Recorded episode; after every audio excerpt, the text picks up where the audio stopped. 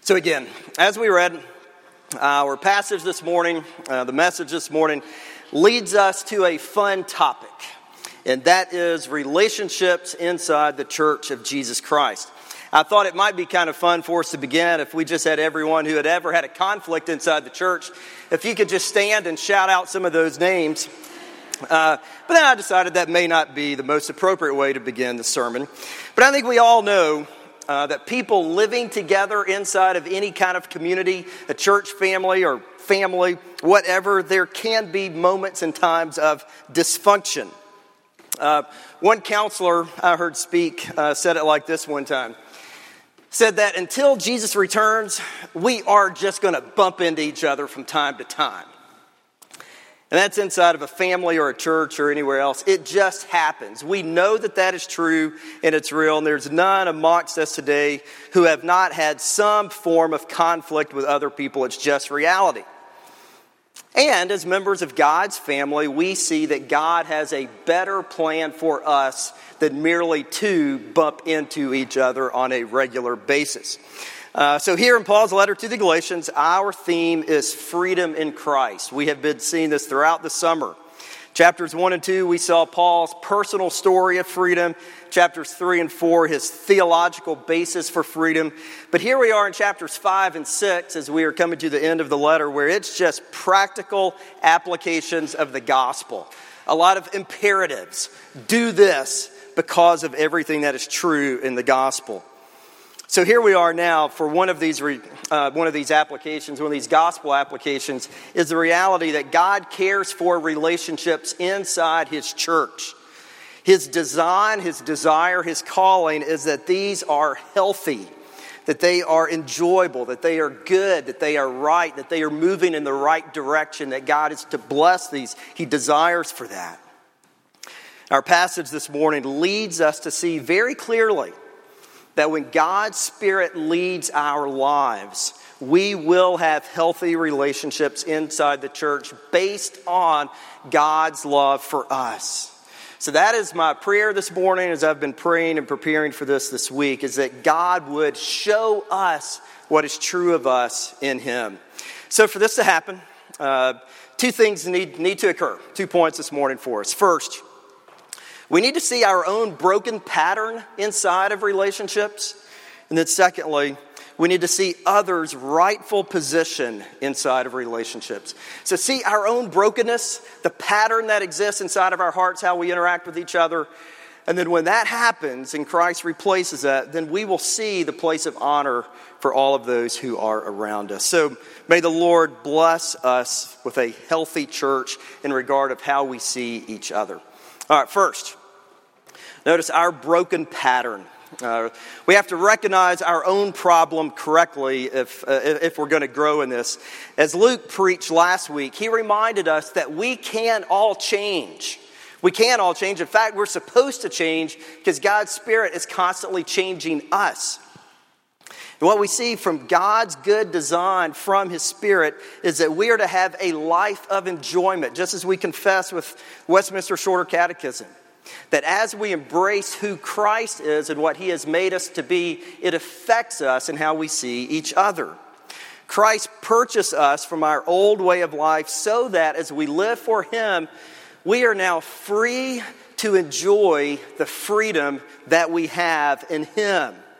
So, if we're going to enjoy this new identity, we really do have to own that which is wrong with us that prevents us from the enjoyment that can steal our joy and take our eyes off the freedom that is ours in Christ. There's one key word here that we have to see and understand what it is, and it's found in verse 26. It's the word conceit. That is, we all have a very common, very practical problem. And of course, that is sin, but more particular than just sin, it is this issue of conceit. And Paul is very clear here let us not become conceited. Again, it's hugely important that we all understand exactly what this word means and how it affects us, because it is contrary to everything that the Spirit is doing inside of our lives. And this is not just one of many problems that we have. in terms of relationships with each other, I think this is the problem that we have, and Paul makes it very clear don't do this. So, what is conceit? What does it mean? To be conceited means that we are utterly consumed with ourselves. Because of the utter devastation of sin and the vacuum that's been left inside of our hearts, we are consumed with number one, ourselves. Excuse me. Conceit literally means empty of honor. That is what exists inside our hearts. Because of the sinful world into which we were born, we were born with a position of empty of honor inside of our soul. That's what's true of every single one of us. We have it a deep insecurity and we are all desperately trying to fill that hole with something. And what we do, even as Christians inside the body of Christ, is that we use other people to fill what only Christ can feel. It's when we turn our relationships with other people into something they were never meant to be. Look back at verse 26 and notice these two phrases. These two words. There are two things that we do inside of this pattern. When it comes to our relationships with each other, we are prone to either provoke or to envy. To provoke means it's a form of competition. It's where I can look at you and determine, you know what, you might be good, but I'm better than you at that, so therefore I feel good about myself. To envy is to look at something that you have or do and realize, oh, you're better at that than I am, so therefore, I feel worse about myself than I previously did. The common denominator is you are defining what I think of me. And everything that we have talked about in the book of Galatians so far is that is another gospel. The way that we are to look at ourselves is the way Christ looks at us. So, sinful people, conceited people, that is us, we aim to fill the empty hole of honor in which we were born by looking at each other inside the church and determining am I better than you or am I worse than you? And I'll feel good or I'll feel bad based on my evaluation. Do you see, when we do this, when we play this game, when we engage in this pattern, the gospel of Jesus Christ has no value whatsoever. The value that's inside of our heart is based on what we think is true of us as we measure up everyone around us. I hope that you see this morning, if we're honest about the problem related to keeping in step with the Spirit, our conceit is a raging war going on all around us inside of our hearts. It's going on at this very second. It is pervasive. I would even say it's a pandemic. As we look around, even as you walked into church this morning, it's so easy to compare ourselves to others and to think of ourselves more highly or think of ourselves worse. And that's not what other people are for. That's not why we exist. You see, conceited people find their value, positively or negatively, by determining their worth by comparing themselves to other conceited people. Church, please see this morning, that's maddening. That is a rat race that will never stop, and it's real. The point of this passage is to recognize that this is an ongoing reality and to be reminded that living in step with the Spirit moves us away from this ongoing consumption of comparing ourselves and reminds us again and again and again and over and over again of God's declaration of us. Our value, the value of our soul, the honor that we are looking for deep within comes from the message of the cross. And it is that God loves you and you are valuable because of what Jesus has done and what he says. Our value comes from him, not the rat race of constant comparison in hopes that you're better than other people. As I was praying and thinking about this passage this week, it reminded me of an Old Testament character.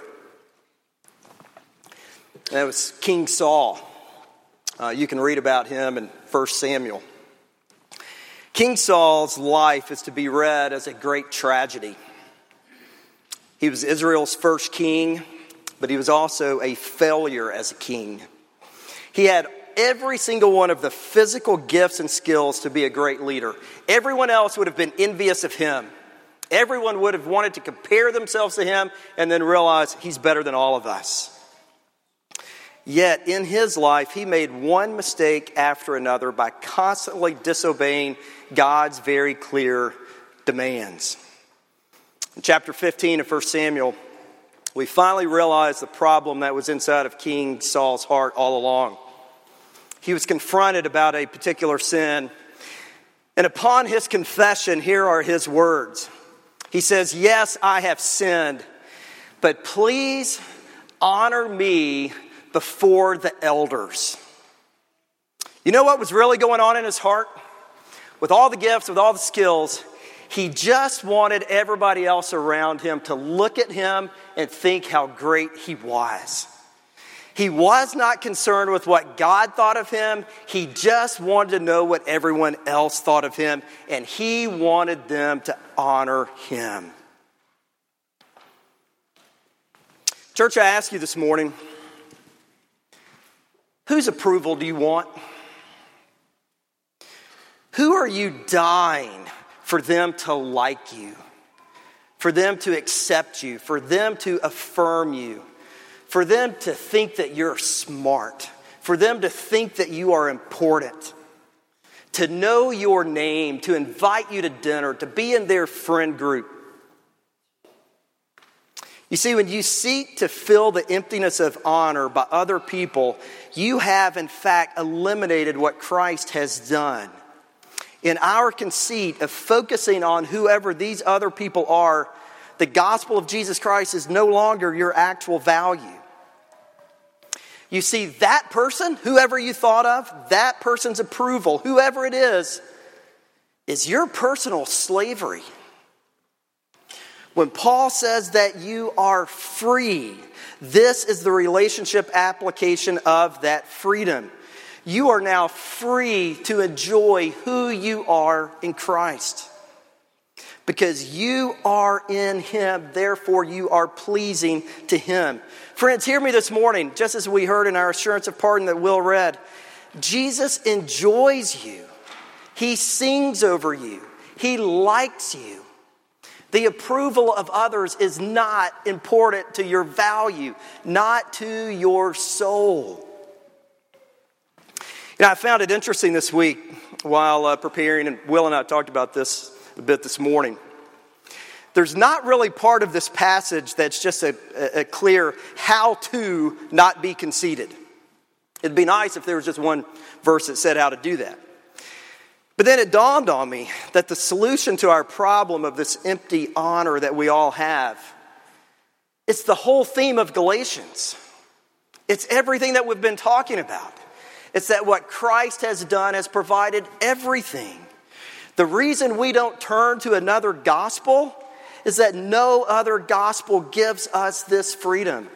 No other gospel can cause our hearts to be so in love with the gospel of Christ who loves us. You see, we are his possession, we are in him. Please know this morning, it's not your fault that you were born empty of honor and have suffered the consequences of that. That is a result of this fallen world and sin in our world. It's destructive and it has countless consequences. But yet, it is your opportunity to leave that empty way of life and enjoy the wellness of God's mercy. For your life now to be defined by the cross, that you could not be more honored that Christ loves you and died for you. So, first, admit that this is true and be honest about the destruction destructive pattern that exists inside of us. I would like to say, well, maybe it's just a handful of us, but no, Scripture says don't be conceited. That means all of us fall into this. So, in a nutshell, our problem is our relationship with other people is that we use each other. You're objects so that I can feel better about myself. See how destructive that is. So now, let's transition. When the gospel of Jesus shows us our value, then our emptiness is filled with the message of the cross. When that happens, notice in turn how we then treat other people. Look back at chapter 6. I want us to see three different things this morning that stand out. When we are filled with the Spirit, how we interact with each other. Let me warn you, some of these are exactly what you'd assume they should be, and then some are a little different.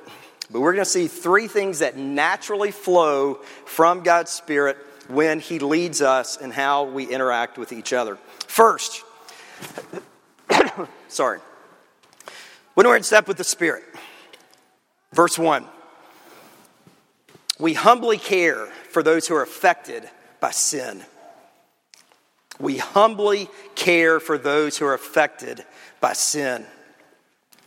Verse 1 says, Those who are caught in spiritual transgression. This could mean when you look at your friend group, when you look at people inside the church, and they have fallen into a particular sin, that you are to call them out of that. That absolutely is what that could mean. But it also includes in that all people in your life who have been caught up in the entanglements of sin and its many repercussions. That is, people who are victims of a world where evil is rampant. People who are hurting because of bad parents, bad systems, bad work, bad health, bad spouses. the possibilities are limitless, and every single one of us this morning fall into this category. The point is that we who are spiritual are to care for those people inside of our church who are hurting, that sin has hurt the sinful, the hurting, the broken, the poor, the sick, the lonely, the abused, the struggling.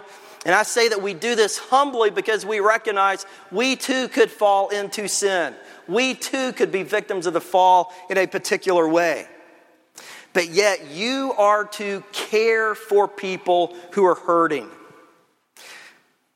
You don't compare yourself for your own pleasure. No, you care for them. You see, someone this morning in your circle of influence, someone in our church needs your prayers today because they are in pain. Someone in your circle of influence needs a call, a text, a meal, a confrontation because sin has hurt them. Spiritually led people care for their brothers and sisters because sin is real. When you're not comparing yourself to them, you now can care for each other. This is a healthy church when we care because sin has affected us. But secondly, look at verse 2. Not just do we care for people spiritually, but we are to physically help others in practical ways. Verse 2 is one of the most popular verses in all of Scripture, and rightly so. And that is, we are to be engaged in fulfilling the law of Christ. And when we do that, we help each other, we bear each other's burdens. Of course, Jesus physically helped us by coming to earth and physically bearing our very real burden. Thus, in turn, the Spirit leads us away from the rat race of constantly comparing ourselves to others and then helping them in their practical ways. I love in this verse, Tim Keller does a beautiful job of explaining this. A burden in this text is to be understood as something that is so heavy you can't carry it by yourself. It's something that cannot be lifted alone. And the church of Jesus Christ is a place where we, being led by the Spirit, help each other carry things that they otherwise would not be able to carry, to do things that cannot be done alone. So understand this morning no matter how gifted you are, there are things in your life that you cannot do by yourself.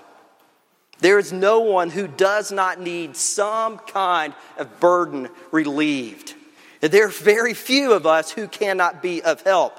But here's the point when you're not comparing, you're free to be helping.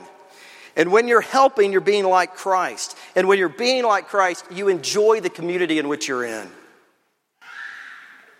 That's what's going on in this passage. As Will mentioned, uh, parish groups are resuming. And because I, I, get a chance to be involved in parish groups and help lead these and have a parish group of my own, I've got lots of good stories of what has happened inside of parish groups, even within the past few months. I'll share a couple. Uh, earlier this summer, and it's funny to me, I was laying in my hammock in our backyard, and Tim Green sends me a video of a parish group where one couple inside the group had bought a new house and had moved to the new place, and everyone in the parish group went to help them move in, and all of the men built a new fence for them. It was like an old timey, you know, barn raising ceremony where they were all together and then they had a big picnic afterwards. And Tim sends a video of everyone there working because the reality is it was a practical way that people could receive help, and it was the church being the help, and it was great. And again, I thought it was funny. I'm laying in my hammock watching all these guys working hard building this fence. I didn't know about it, but it was just enjoyable to see the church being the church inside of a very practical way, and they enjoyed being together. this past Thanksgiving, uh, I had COVID.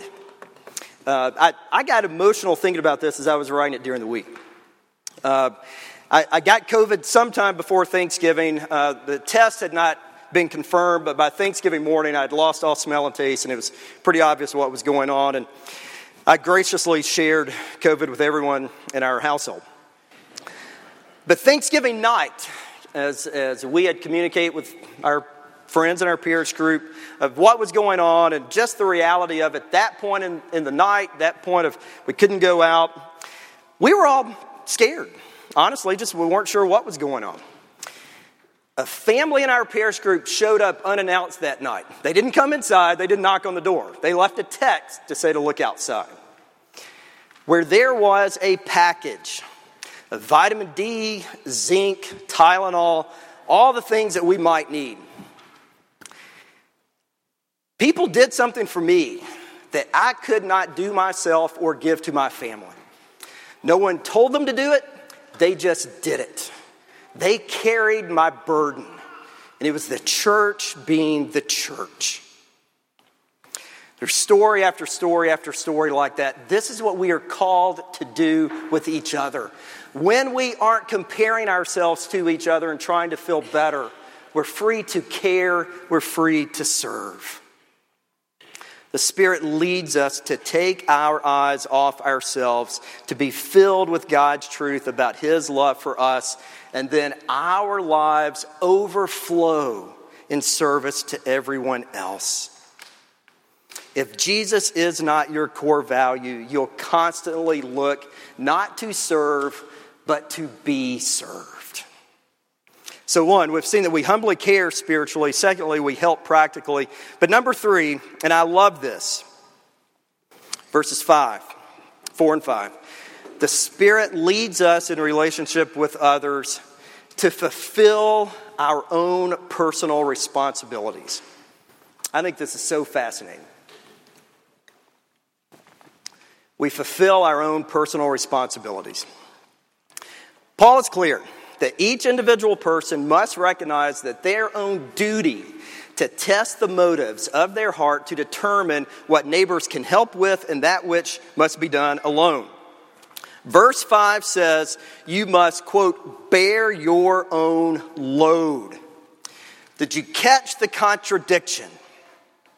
Verse 2 says that we are to bear each other's burdens. Now, verse 5 says we're to bear our own load. It seems like a contradiction here. Are we to bear each other's burdens or are we to help ourselves and bear our own load? Which is it? And of course, the answer is it's both.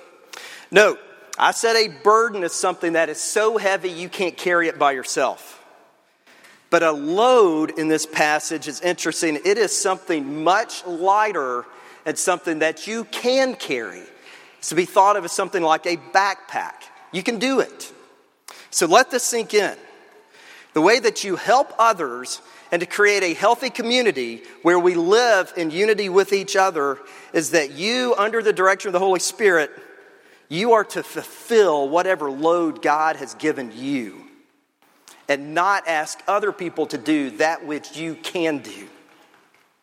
Fulfilling whatever load you have is God's assignment to you. So the question is what load are you expected to carry? I think the best way to answer that question is simply what particular calling tomorrow morning can only you do? Your job, your family, being a student, a certain responsibility, teaching a class, going to a class, being on summer project, whatever the case may be, there are certain things that only you can do and it's your personal responsibility. Only tomorrow morning do I have the role of being Lisa Randall's husband. That's my duty, it's my calling. Only tomorrow morning am I the pastor of care and community at Tates Creek Presbyterian Church. Only tomorrow do you have a certain particular calling. If you are lazy, if I am lazy, if we sleep in, if we skip, if we're rude, if we're negligent, if we show up late, then other people are going to be hurt.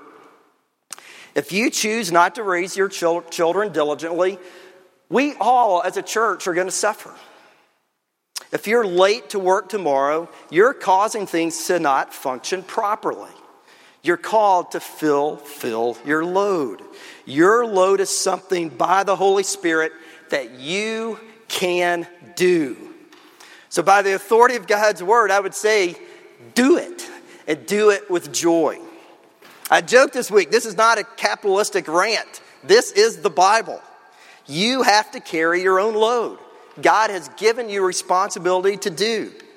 And I believe that we are to be a church of hard workers, not for achievement purposes, not to compare, but to fulfill our own responsibility. Fulfill your duty. You will not enjoy the life that God has for you if you don't do your callings by the power of His Spirit. And our church will be less complete when we are not engaged in fulfilling what God has asked us to do. So, church member, fulfill your vows of membership. Serve, love, lead, pray, attend, care. See, we don't carry our own load to impress others or to win their favor. No, the Spirit leads us to see ourselves rightly and to see others rightly because then we're acting like our Savior. We are more like Jesus. The Spirit leads us just as the Spirit ministered to our Savior when He came for us because He cared for us. He leads us just like Jesus when He carried our burden. Friends, this morning, your burden was never too heavy for Jesus. Never. The Spirit leads us as the Spirit led Christ when He fulfilled His responsibility. Jesus carried His load, He carried His cross so that our value would be found in Him. Jesus did what only Jesus alone could do. He went to the cross, he died. He went willingly, he obeyed his Father because it was good for us. Our joy is found in his fulfillment. Therefore, our relationships with each other are to be pleasing inside the church because our relationship with him is pleasing to him. He did it. So, therefore, we live in community with each other through the power of His Spirit. We have peace with God today. May we live with peace with each other throughout our lives. By God's Spirit, we can. Let's prepare our hearts now to come to His communion table and dine and feast with the one who brings peace. Oh, Father. We thank you for your word. We thank you that this is true. We thank you that you love us. We thank you, O oh God, that you have called us to follow you, to live for you. O oh Lord, Draw us near to you now, we ask in Christ's name. Amen.